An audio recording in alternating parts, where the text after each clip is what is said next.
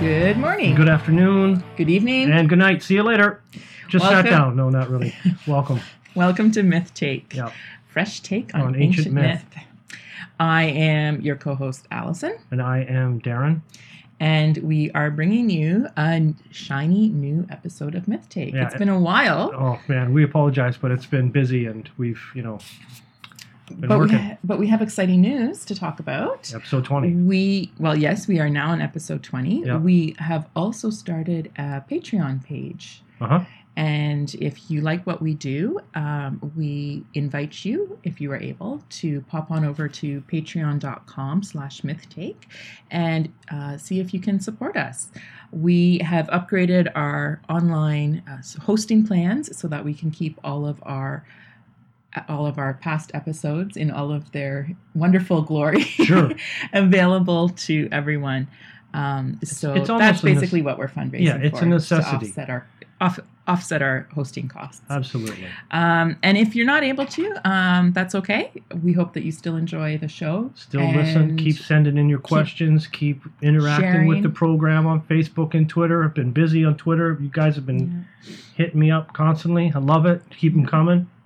We are also oh sorry related to to Patreon. We Yep. do have our first two supporters, and That's we would right. like to thank Aven McMaster of Yes.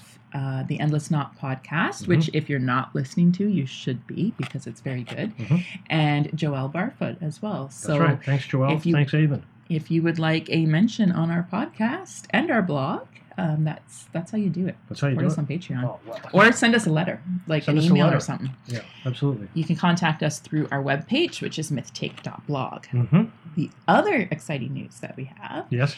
is that we are working on a top secret, very special episode Yes. that should come out by the end of the month. Top secret. So we're not going to say too much more, but right. you want to make sure that It's you like are WikiLeaks, subscribed. But better. So yeah, it's it's. I'm pretty excited about it. okay. I, I aren't you? Oh, I am too. Yeah, Yeah, it's, yeah, it's okay, going to yeah. be yeah. it's it's gonna be a- it's going to be different. something new. You're gonna love it. Yeah, it's going to be great. So just make sure that you are subscribed on whatever your pod podcasty system of choice is. Sure, Twitter, Facebook. No, and like iTunes. Oh, I iTunes, gotcha. Stitcher. you know Podbean, where it like downloads God, it automatically. Yeah, Absolutely. Yeah, because it's coming. Yeah. So Mhm. anyway, I think that's it for our big So what are we going off the to top. Yeah, what are we talking about today? Maybe we get into that. Well, we are taking on a very big project You called so? the Homeric Hymn to Apollo. Ah, Apollo. It's one of the four long ones, the four big ones. yeah, And we're going to actually take a couple of episodes to go through this. So um, hopefully it's not too painstaking for people. no, Um, we're going to do our thing where we look at the uh, text in smaller chunks and in close analysis and talk about different things. And we're going to spread it out over over maybe two or three episodes. Sure. We'll, we'll kind of see how it goes. yeah, Um, might not be all at once, but yeah. It's 540 odd lines of of Homeric hymn, uh, and it is broken into traditionally two sections: the Delian and well, the yeah, the Delian Yes. and the Pythian. yeah. Or And the so we'll- uh, we'll get into- the, yeah, we'll yeah. get into the Delian first, right? The first Yeah. half.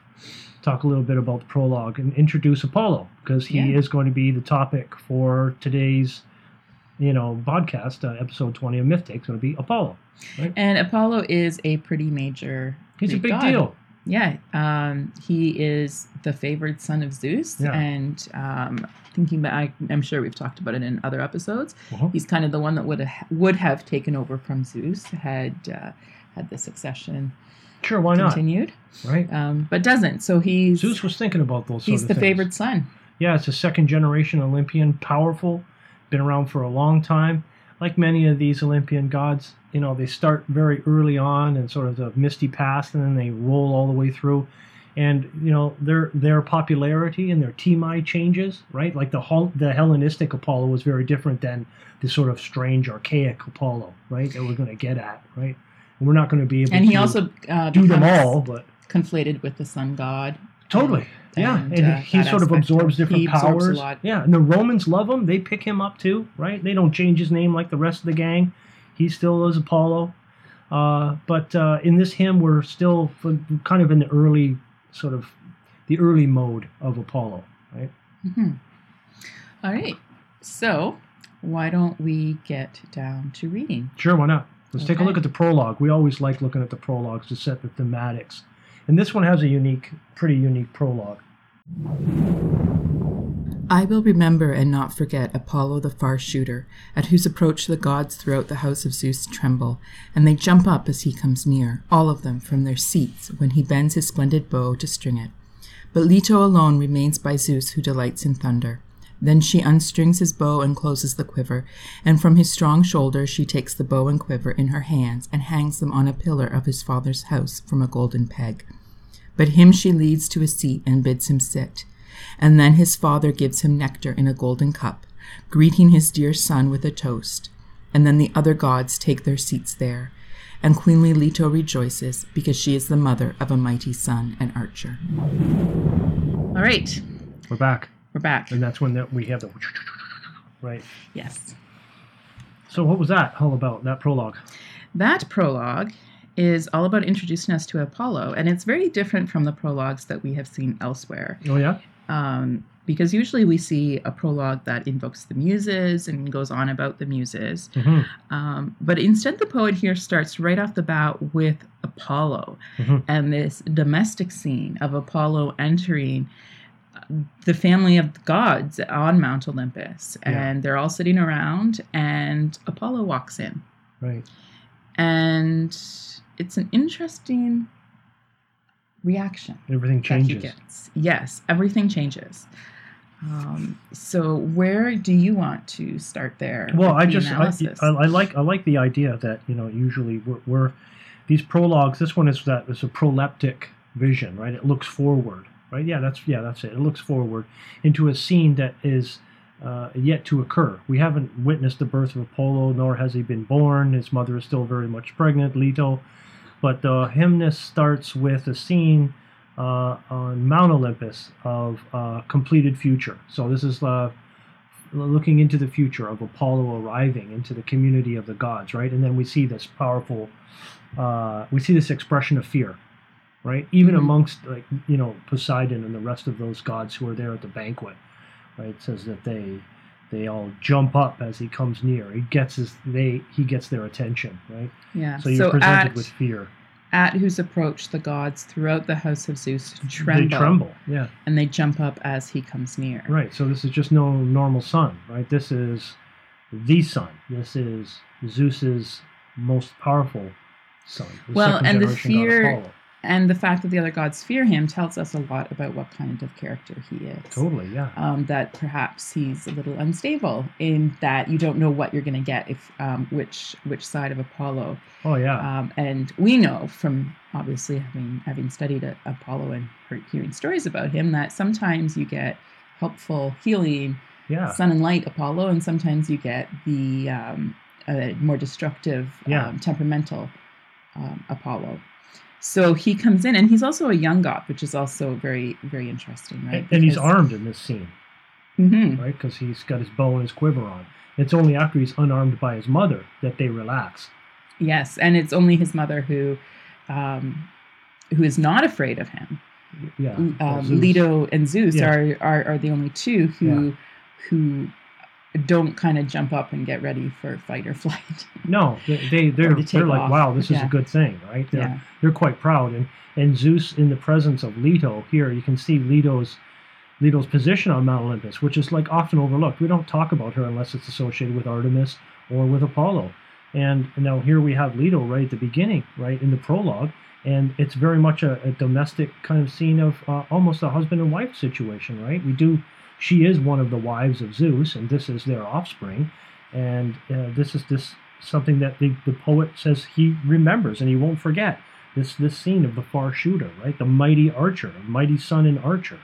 So uh, Leto is granted great honor by giving birth to such a powerful son, or having the opportunity, right, to sire such a powerful son in the Olympian order. And the fear is the beginning, right? Is the is the first sort of big powerful emotion that you get that sets up the beginning of the hymn, the introduction of Apollo, right? Apollon, right, the destroyer, right, the plague god or even that god. What was the other cult name we had? What, Rat? Well, Rat. Smyrna, Smyrnaeus or something? Smyrnaeus? Smyrnaean? Smyrnaean Apollo means like rat god or something because it was associated with types of plague and things like that, right? So, and then later Apollo's association in, in the Iliad with plague and medicine, right? So, these are frightful, fearful things that seem to come from divine sources, right? Uh, Apollo, totally. Well, and don't overlook though that by the end of this little passage of, Mm-hmm. of these first few lines, Mhm. that we've gone f- from fear to joy. We, eventually, we will. But- That's but- going to take a while. But even within these first few lines, Yeah. we've gone from fear to joy Yeah. um, because a- after he has been disarmed, Oh. after his bow and quiver have Mommy and been, have been hung Yeah. up, Yeah. Um, he gets his nectar in a golden cup. He's greeted with a toast, and then Mhm. the other gods take their seats, Yeah. and and and Leto re- rejoices. So Yeah, yeah. even that that is is sort of a um, encapsulates what's going to Yeah. happen in the hymn as well. Sure, too. why not? Yeah, like a big micro narrative, little That micro we're moving, we're moving yeah. from fear to yeah, fear, to joy or to some sort joy. of integration into community Mhm. because that's something that Apollo does because he does a great deal of work, but most of his work in the hymn is done here on Earth. So when he's here on Mount Olympus, he he can cause this moment of, of fear and trepidation, but he also causes later on we see his effect with his lyre. He causes harmony and peace, right? Yes. Apollo you know, causes everybody on Mount Olympus to go into dance, right? So this is something. and this ha- this first half of the hymn is about the bow and the lyre. Yeah, It's about his his two big symbols, um, and the bow, which has potential to create chaos and Mhm. is a constant um, uh, potential source of violence, a constant threat. But then the lyre, which also is about harmony and coming together Yeah. and rejoicing in unity, right. which is um, a very important aspect of this myth. Is Yep. Is or of this hymn is its use to bring Greeks together. And this God. Nature. and this god is a pan-Hellenic god. Will be a pan-Hellenic god. He he is you know a manifestation of this concept called reconciliation of opposites. Right, these opposites of violence and harmony, or integration and disintegration, are reconciled in in this powerful second generation divinity Apollo. Right, so we see it right right at the very beginning. And the Delian half is this theogony. Right, this is his birth narrative, which is well, as far as I'm concerned, pretty unique. There doesn't seem to be many that acquire their timai in the manner that Apollo does that I can that I can recall, right? Uh, and, and you get this this sort of aristocratic silver spoon kind of character that makes him unapproachable, unassailable in many ways, right? That's for me the most dangerous part about Apollo is his privilege, right? Because he, you know, I what's the saying? I have this this note that says like privilege is is benefiting from power without understanding it Mm, that's like- a good, yeah. like Zeus gives up everything to Apollo by divine right, right? You see, Mhm. we'll get to those sections, but uh, he just he just to have and not earn, right? It's it's dangerous when you're dealing with that type of character because predictable outcomes aren't aren't really known. Like an a, an, a, an aristocrat, right? Yeah. You know, or a king, they get Yeah. upset. You don't, you know, you don't want to be Yeah. uh, you don't want to be in their wrath, right? You don't want to be close to them when, when these sort of things happen, right? So this this is something that Apollo, uh, you got to be careful with a guy like Apollo. They, they do, uh, to me, strikes me as uh, as dangerous, just as un, as, as dangerous, right? Unpredictable. and I want to just point out here as well. We mentioned that Apollo is a young god. Yes. Um, he is Lights and thunder. already respected by the older gods.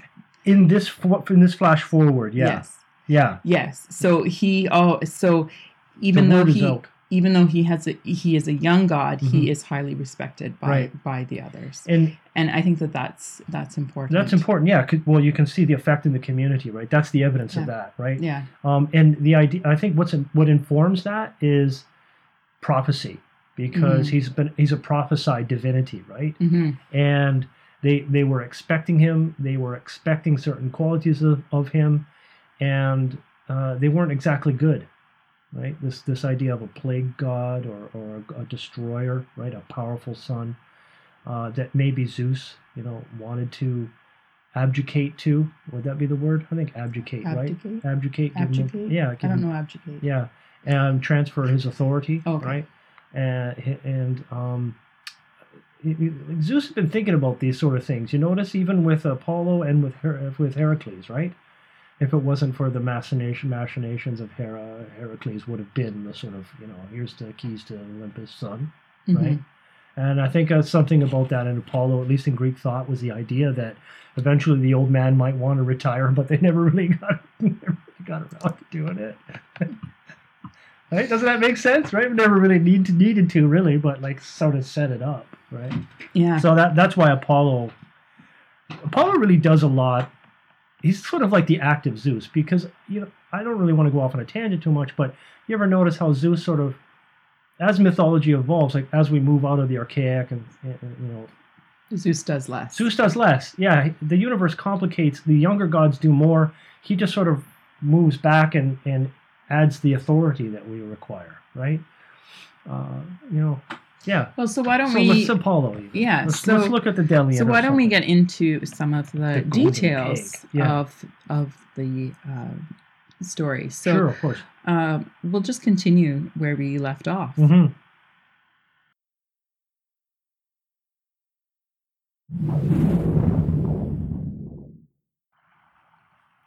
Hail, blessed Leto, since you bore glorious children, Lord Apollo and arrow pouring Artemis, her on Ortygia, but him on rocky Delos.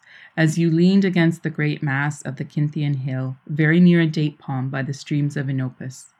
How then should I hymn you, who are celebrated in all ways with many hymns?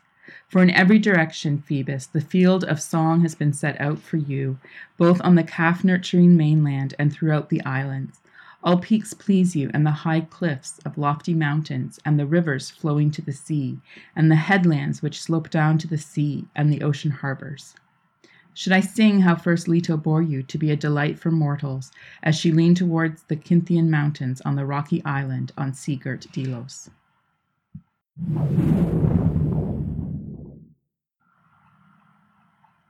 Okay. That was it. That is, and I have just stopped. For those familiar with the hymn, will know that I have just stopped before a very long list of places. Yeah, 'cause it ends with a Greek question. islands. Yeah. Yes. Um, so we have here on line 14, I guess, is when we see a bit more of a traditional start to a hymn, more of an invocation of of gods and um, Leto once again. God. yeah. Hmm And it, notice it's children plural. Yes. So who is the unnamed in this hymn? Well, she's named once, Artemis. There you go. So it's Yeah. the twin sister of Apollo, named once, uh, and born at the same time. But you know, this isn't. But in a different this- place. Yeah, this isn't Artemis's hymn. This is Apollo's hmm hymn. So we just gloss over that, right? I just want to say that Ortygia means quail island. Awesome. But on rocky Delos, and Delos is rocky. Delos is the birthplace of Apollo. It will ultimately be the birthplace of Apollo. Uh, this this powerful pan Hellenic god, and And this, it's the site of the Pan Hellenic festivals.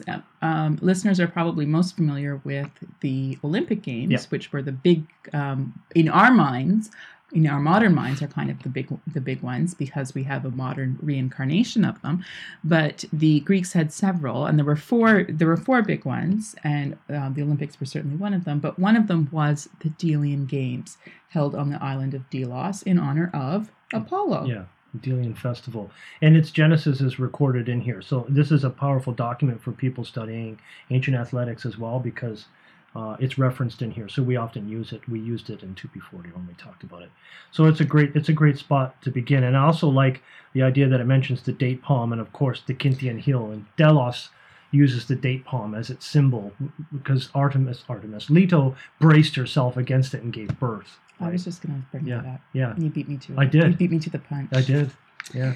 Okay. But yes, um, yes, because we think of women as giving birth flat on their backs, Mhm. but that is a relatively modern uh, development. Sure.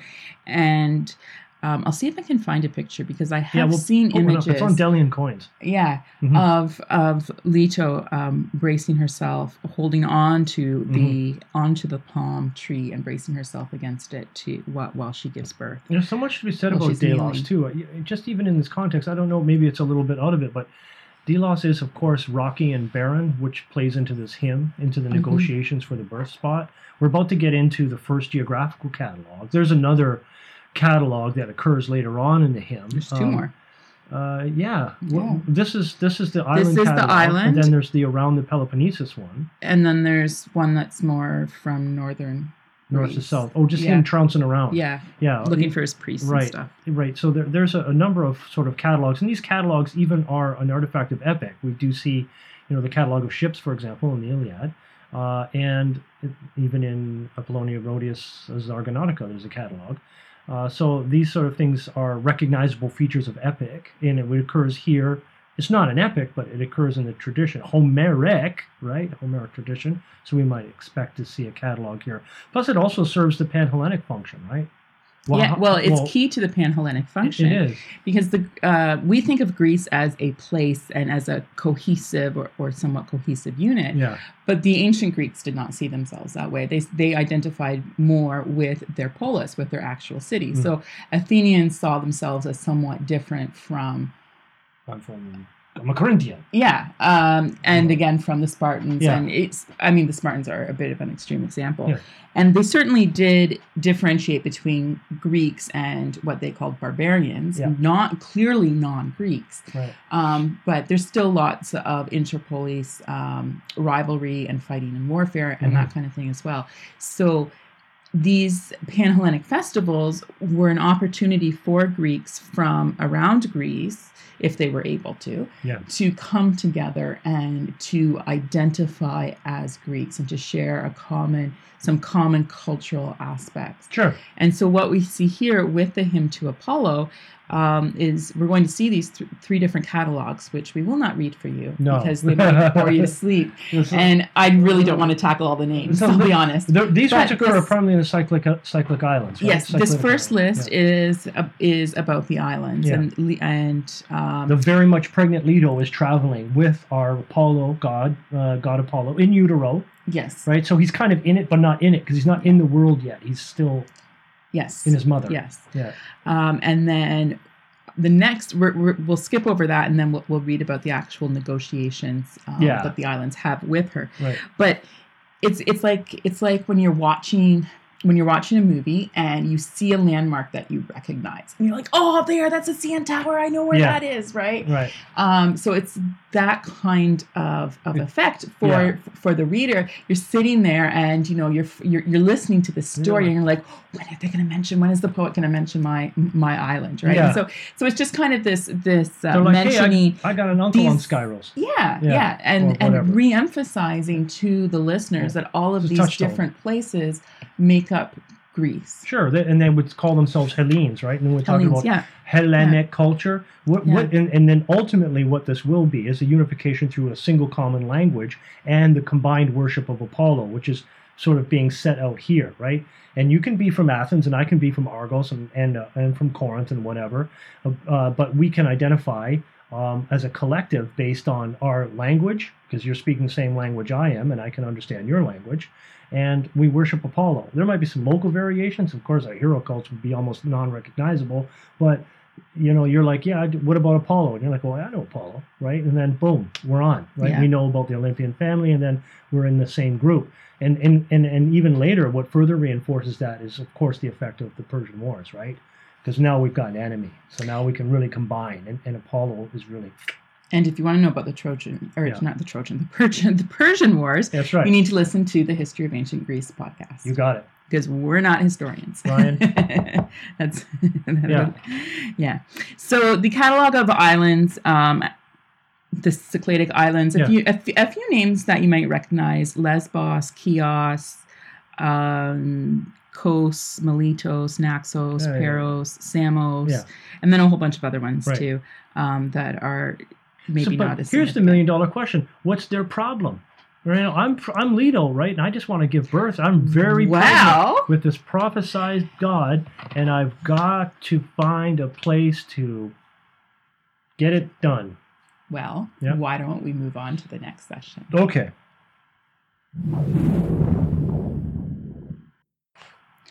So many places did Leto approach in labor with the far shooter to see if any of the lands would be willing to make a home for her son. But they trembled greatly and were afraid, and none dared to receive Phoebus, even the more fertile ones, until indeed queenly Leto came to Delos and spoke winged words, asking her, Delos, would you be willing to be the home of my son, Phoebus Apollo, and to establish a rich temple on your island? But no one else will ever touch you, as you will see, nor do I think you will be rich in cattle or sheep, nor will you bear grain, nor will you grow abundant crops.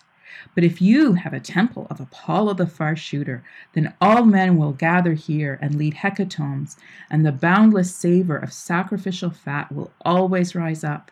And you will feed those who dwell on you from the hand of the foreigner, since you do not have rich soil beneath your surface. So she spoke, and Delos rejoiced and spoke in answer. Leto, most glorious daughter of great Coeus, Gladly would I receive your offspring, the Lord who shoots from afar, for it is terribly true that I am hateful to men, and thus I would become much honored. For I tremble at this prophecy, Leto, nor will I hide it from you. For they say that Apollo will be excessively violent, and will rule greatly among the immortals, and mortal men upon the grain giving earth. So I am terribly afraid in my heart and spirit, lest, when he first sees the light of the sun, in scorn for my island, since I do have rocky ground, he may overturn me with his feet and push me into the depths of the sea. There great wave after wave will wash over my head forever, and he will go to another land, whichever may please him, to create a temple and woody groves. But octopuses will make their lairs on me, and sleek seals their homes untroubled with no people near. But if you would deign to swear me a great oath, goddess, that he will build a very beautiful temple here first, to be an oracle for men, and then other temples among all men, since he will be worshipped under many names.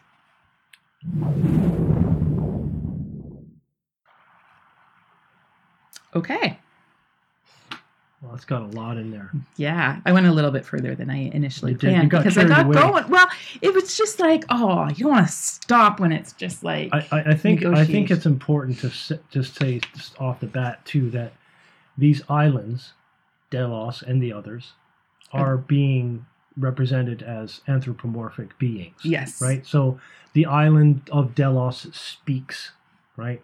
All the other islands are spoken about as if they are beings, as if they are, let's just say, as if they are gods. Right hmm uh, and um, so that that kind of cuts down on some of the confusion. We say, well, how is Leto talking to Delos? I thought Delos was a rocky island in the middle of the Aegean. It is. It is. It's personified. yeah, but it's personified and has dialogue here, right? So that the very sort of fabric of, of the cosmos is is filled with divinity. So tell me then, Darrin. Oh. It says, they trembled greatly and Yeah, were they did. afraid, did, and yes. none dared to receive none Phoebus, dared. which we should have pointed out is one of the epithets for Apollo. Yeah, well, we just Phoebus did. Apollo. Yeah, it means even bright, even the more fertile ones. So why bright and shiny. are the islands trembling? Well, you get a clue, right? You get a clue. One one clue I dropped a little earlier with the name Apollon, right, which can mean destroyer, right? And the idea that he has been prophesied, and the prophecy states that he will be extremely powerful, right? And considering the way the cosmos is working out, this is a bit of a red button issue. And and especially in the hymn when it says even the more fertile ones. So that implies that uh, if they were to say yes and they had great fertility, that their fertility somehow is uh, brought into, into is jeopardized by the arrival of, of Apollo, right? So there's something about the the fertility. There's something about this this god, right? And if he's born there, that will threaten that. And the idea is that he has been linked with notions of plague, which I, I, I find compelling. But I also think that what what we're also getting at here, especially when the this idea of fear, right, comes up when Leto is mentioned as the most glorious daughter of great Coeus, we're automatically linking back into the Titanic, right, Mhm. and into the Titanomachy, Mhm. and talking about you know Zeus's sort of contest with the Titans, and the idea of the succession myth is never um, a done contract, right? no. So whenever whenever a new god comes along, especially one who's prophesied as a powerful god, right, as a potential destroyer, right, or plague god, um, someone who's who could jeopardize a whole island or a community merely by being born on it, and his connection with the Titans and his Titanic mother, Leto and Coeus, for example, the idea of the succession myth might kind of pop up again, right? There's a fear that surrounds his arrival. And that makes sense a little bit later on when we look and see who the goddesses because they don't, you know, they're all Yeah. assembled. They want to know, but, but, but right now it's it's like it's very, it's very iffy. You know what I mean? It's like, Well, oh, it's like And I think that the I don't want to do it. You know? I think that the idea of it him being associated with the plague Mhm. is interesting, but I don't think I don't know. My my reading of Yeah. the hymn, I don't think that that's what the poet here is it's not there at. yet. You're right. it's Um, not there yet. And and It's the, more about the poet- threat. yes, and the poet answers this Mhm. question for us, where Delos tells us what Yeah. this prophecy is. Apollo will be excessively violent. violent, Yeah. and right. nobody wants that. No, In uh, nobody wants to deal with that. no.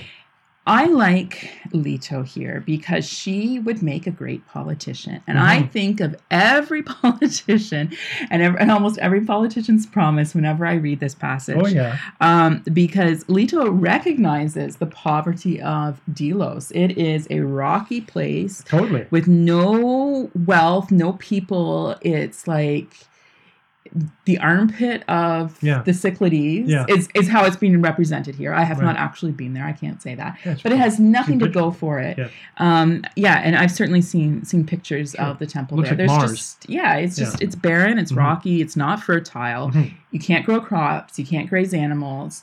People don't want to be there. So Um, so Delos says, "Huh, I have a job making opportunity." well, she's frightened. Economic development is what she pitches here, right? Well, that's what The yeah, that's what eco- pitches. Yeah. Exactly. Yeah, She's like, I have an economic development plan. Mhm. We are going to make Delos great, Mhm. and we are going to bring jobs to Delos. Right, and, and, And how they're going to do that? winged words. Yeah. Yes, with winged words. Yes. Yes. and that that implies that there's this idea Like of cleverness, Yeah, rhetoric. cleverness, yeah. She needs to be convinced. It's and and she does it quite well. And she and, and you notice it does say asking her. So it's one goddess to another. Although rhetoric is being employed, Mhm. there's still no compulsion, right? There's just convincing. Right? Yes, like yes. a legal argument. So, this economic growth plan that she proposes for Delos is to establish a rich temple. Because by being the birthplace of Apollo, Would you be willing? Yep. if, if you are willing, Mhm. Apollo will be born here and there will be a great temple to him. And you're gonna love it. And you're going to love it Yeah. because all men will gather here and lead hecatombs. Now, hecatombs are um, a unit of, I think, it's supposed to be 100 bulls, although I have read some places that maybe, maybe not. But That's anyway, um, so great many cattle, bulls, will be brought to the island Mhm. to be sacrificed Yeah. There's food, right? Because the Greeks eat the meat of the from the sacrifice. Yeah. Um, it's like a barbecue. Yeah, but it's a big deal. It's a big It's deal. just like it's a anything big deal. worth And, doing is worth doing all- with a hecatomb. and all men. Mhm. Um, so Will Greeks are going to know who you are, and they're going to come here. Yep. And there's always going to be sacrifices going on, and you will feed those who dwell on you from the hand of a foreigner, since you do not have rich soil. Mm-hmm. So the, the economic plan here is to turn Delos into a tourist center That's right. and Niagara bring Falls prosperity. of the Aegean world. Yes. Las Vegas, in the middle of the desert. there you go. It's in the middle Yeah. of the desert, and then some mobsters come along and say, "You're going to love it. We're going to put a casino right here in the middle." And they go, "You're crazy. Get out of here." But it worked, Yeah. right?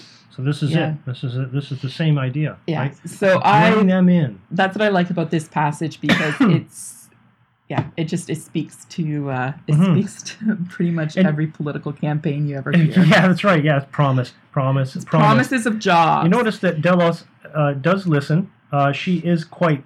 Um, well, she needs convincing because she is fearful, right? She's Mhm. she's worried about the, thr the the prophecy that says he will be excessively violent. That maybe he will, you know, knock her over. Because Delos is pictured kind of like an ancient thought as a bowl that kind Mhm. of floats around the Mediterranean because it's kind of all alone and isolated. It's out in the middle there. And ancient mariners, they're good, but they kind of stick to the coast.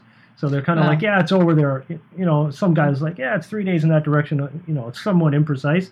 So its movement is like Delos is almost mythological It's a real place, but it's almost a mythological place. It's kind of like one of those liminal zones. And the way she describes it as being a bowl that um, kind of floats, you know, there's a myth that talks about how it's chained to the water, right? Chained in Mhm. spot, but moves about a little bit. But that she says Apollo will be born, he'll look around, right? And what's he going to say when he looks around? What's this place? Yeah, it's like, what? This, this is dump, right? And he's just going to knock it into the ocean, and she's going to sink down with the octopuses and so on, right? Mhm. So that's what she's worried about, right? And that's a that's a that's a valid concern considering what's about to occur here. All those other places in the catalog that were listed are much more wealthy, are much more fertile, are much more well known, right? Although, although there are some of them that are described kind of nowhere. as as that list, as that Mhm. catalog list Mhm. goes down. We start with some nice sounding ones that have Sure. like shady mountains and that kind of thing. Right. But, but the last few are described as It's being rocky. steep and windy and rocky, right? Yeah, yeah. So I mean, Delos is scraping the bottom of the barrel. yeah, but it, yeah, that's it. It's, it's it's setting up right. Yeah. This sort of the the, the, uh, Yeah. the environment, right? And you notice how she's again. We're getting back into the rhetoric of, of, someone who needs to be convinced, speaking winged words and asking, and then she sort of sets up in direct address. It says, "Would you be willing to be the home of my son?" She needs to find a place to give birth to this god. Phoebus Apollo, and to, of course, like you said, establish a rich temple in this land. And she's like, yeah, maybe, but this doesn't really make my fears go away. And then to get on to what you sort of said, right, is the idea that she, the island, and, and ultimately its inhabitants will feed themselves through the hands of a foreigner, right? They don't need to have fertile land. They don't need to grow crops or, or whatever, right?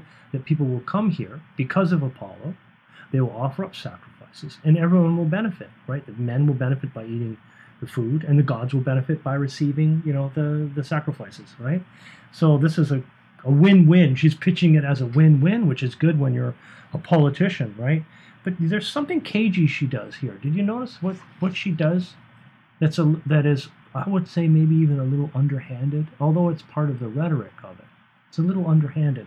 She does say, right, that they will gather and lead hecatombs here. Boundless, savorous, sacrificial fat will always rise up. Blah blah blah. Right, and uh, and she pitches it because she says, since you do not have rich soil, right? So we get that. So she Mhm. spoke, and Delos rejoiced. She's like, yeah, that sounds that sounds good to me. I like that, right? And she talks about her fear, right? When she says Apollo will be excessively violent and will rule greatly among immortals, right?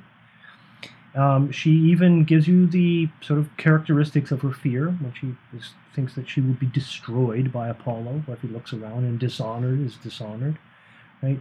And we get into that next section, right, where it says that Leto is being compelled to swear an oath. Yes. So Delos agrees, but, but we she- haven't quite read the we haven't quite got yet. to that part. But De- But she Delos asks for an oath. She She, does. says, But I need an oath from you, Leto, in order to make sure that these things don't happen to me. Right? She's- Can you do that? Yes, Right? line line 79. she says, If you will deign to swear me a great Mm-hmm. oath, goddess, that he will build a very beautiful temple here first to be an oracle for men. Um, That's the rub. That's the part that we need to pay attention to. Mhm. Because Delos says, That's great. I like the temple idea. It's going to be awesome. Build the temple here first to be an oracle for men.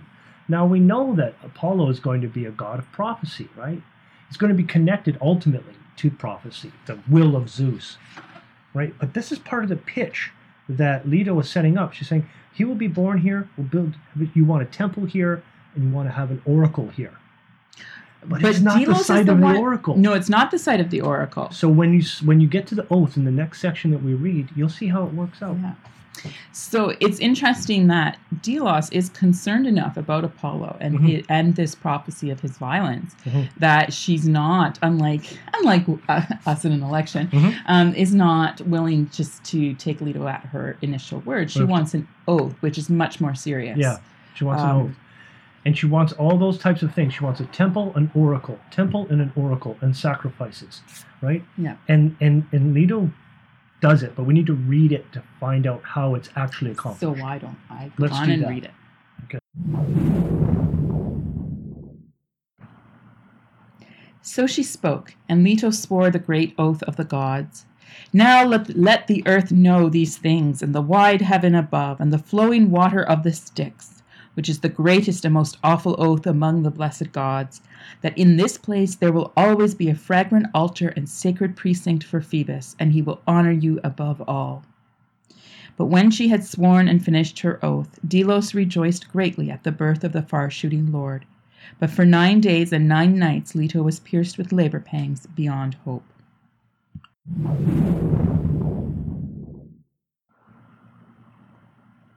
Okay, she gets days. Nine, nine days, days. nine nights. That's, that's a rough one. It's a rough, rough labor period. Well, I just I just want to mention here too. Um, worth doing is in the ancient world worth doing by a factor of ten. um, we take it for granted in the modern world that childbirth is safe, and it is not safe, and it's not even sa- that safe. In, it's safer than it used to be in the modern world, but childbirth is a very dangerous period for both the mother and the child. Sure. Um, and that's something that I think is worth mentioning here. That Leto here is stuck with labor pains for nine days and nine nights. hmm But before that, she does swear her oath. She does. Yep. She. Uh, A great oath of the gods on the river Styx. Yeah, and that oath. is the highest, strongest oath that a Greek god could swear. yeah. And if they broke that, then they were they were like put in like zombie land for seven years or something like that, or asleep Yeah. for seven years. Yeah. I think. It's it's it's emblematic Yeah. of, of you know the theogony and Zeus's sort of victory over the Titans and all the good stuff. And the god, it's the, the, the gods themselves are compelled by this oath, and, and it's comforting because it does address the sort of existential threat that Apollo may may represent to the cosmos here.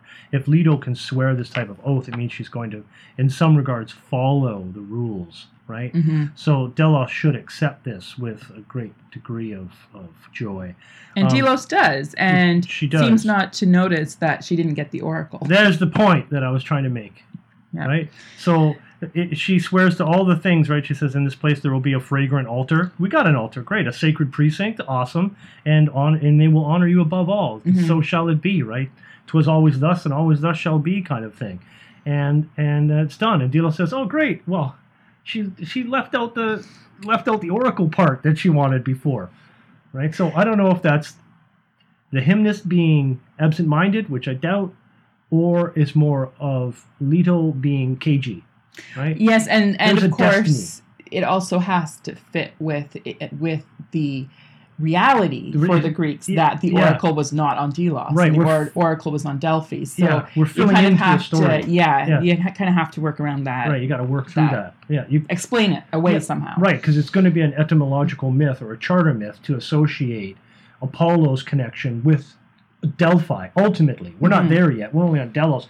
He's not even born, to be honest. It's still nine days and nine nights, and this is the mythological number. Right? And this part, I uh, think you you can refer to Ovid with the Mhm. birth of Heracles. Mhm. Um, so there is all like that, aren't they? Like nine days, nine nights seems to be the don't- Like go to war, at Troy, fight for ten years. I wonder. Uh, well, Everything's ten. isn't there an argument that the nine is symbolic for a really long time, Well, yeah, rather than is, like yeah. you know A meant really to be time. taken literally as nine? It's Oh. just a really long time. Yeah, a really long time. Um, but the same happened with the birth of Heracles. Yeah.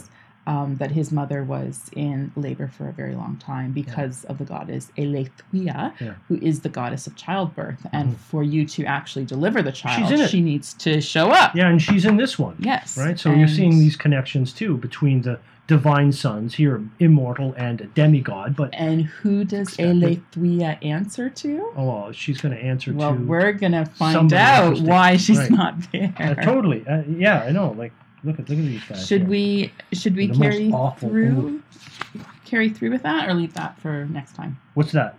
The actual birth.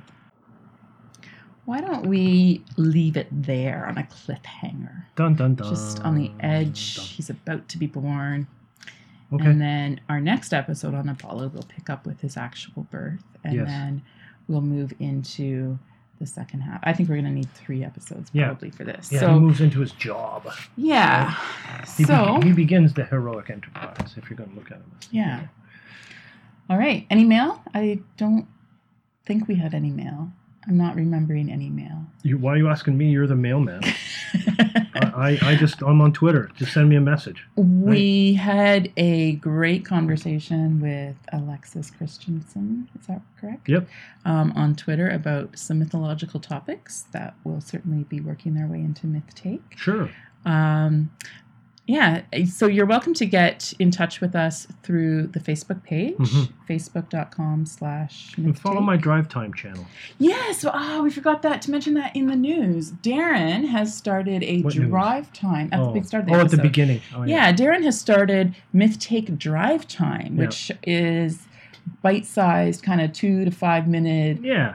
bits of mythological as he drives home from class. Yeah. Yeah, may or may not actually be driving while he's you know recording, how but I am. but I'm yeah. Oh, just I'm trying to cover for you there. Oh, no. may or may not. No, Yeah. I, I am driving. Um, so you can find the links for that. We post them on the Facebook um, and on the blog as well. I think they get posted there. There is certainly a link on the right hand side of the blog yeah. so that you can find those and subscribe on iTunes or YouTube rather. It's just kind of fun. It ties you over in between our episodes here. Mhm. And you have also been writing some articles for the blog. There's a few. Yeah, Yeah, I'm working on a series on the hero. Yeah, so you um, we encourage you to check that out. Leave leave comments. Let us know what you think. And the usual, find me on Twitter, Innes Alison. Your Darrin Sunstrum. At Darrin Sunstrum. Yep. Um, and the blog is mythtake.blog, and you'll find all of our credits, information, passages, links, etc. Right there. So, good night for now. Yeah. Good night till we meet again. Thanks for listening. We appreciate it.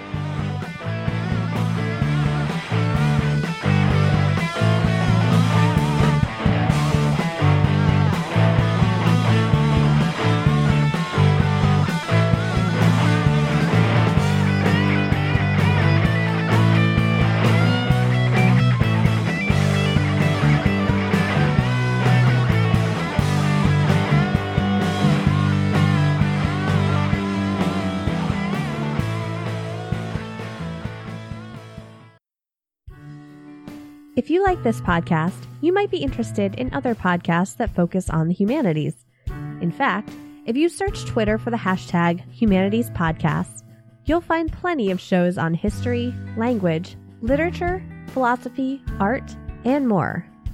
These are podcasts by people who enjoy telling stories, exploring the arts in our world, and who want to share their knowledge. Some examples of podcasts you'll find are Go Dig a Hole, an archaeology podcast, the Trojan War podcast, which retells the classic myth, and As We Like It, where three friends talk about film adaptations of Shakespeare. Search the hashtag Humanities Podcast today or follow Humanities Podcasters on Twitter. And if you're a Humanities Podcaster, use the hashtag in your tweets so others can find you.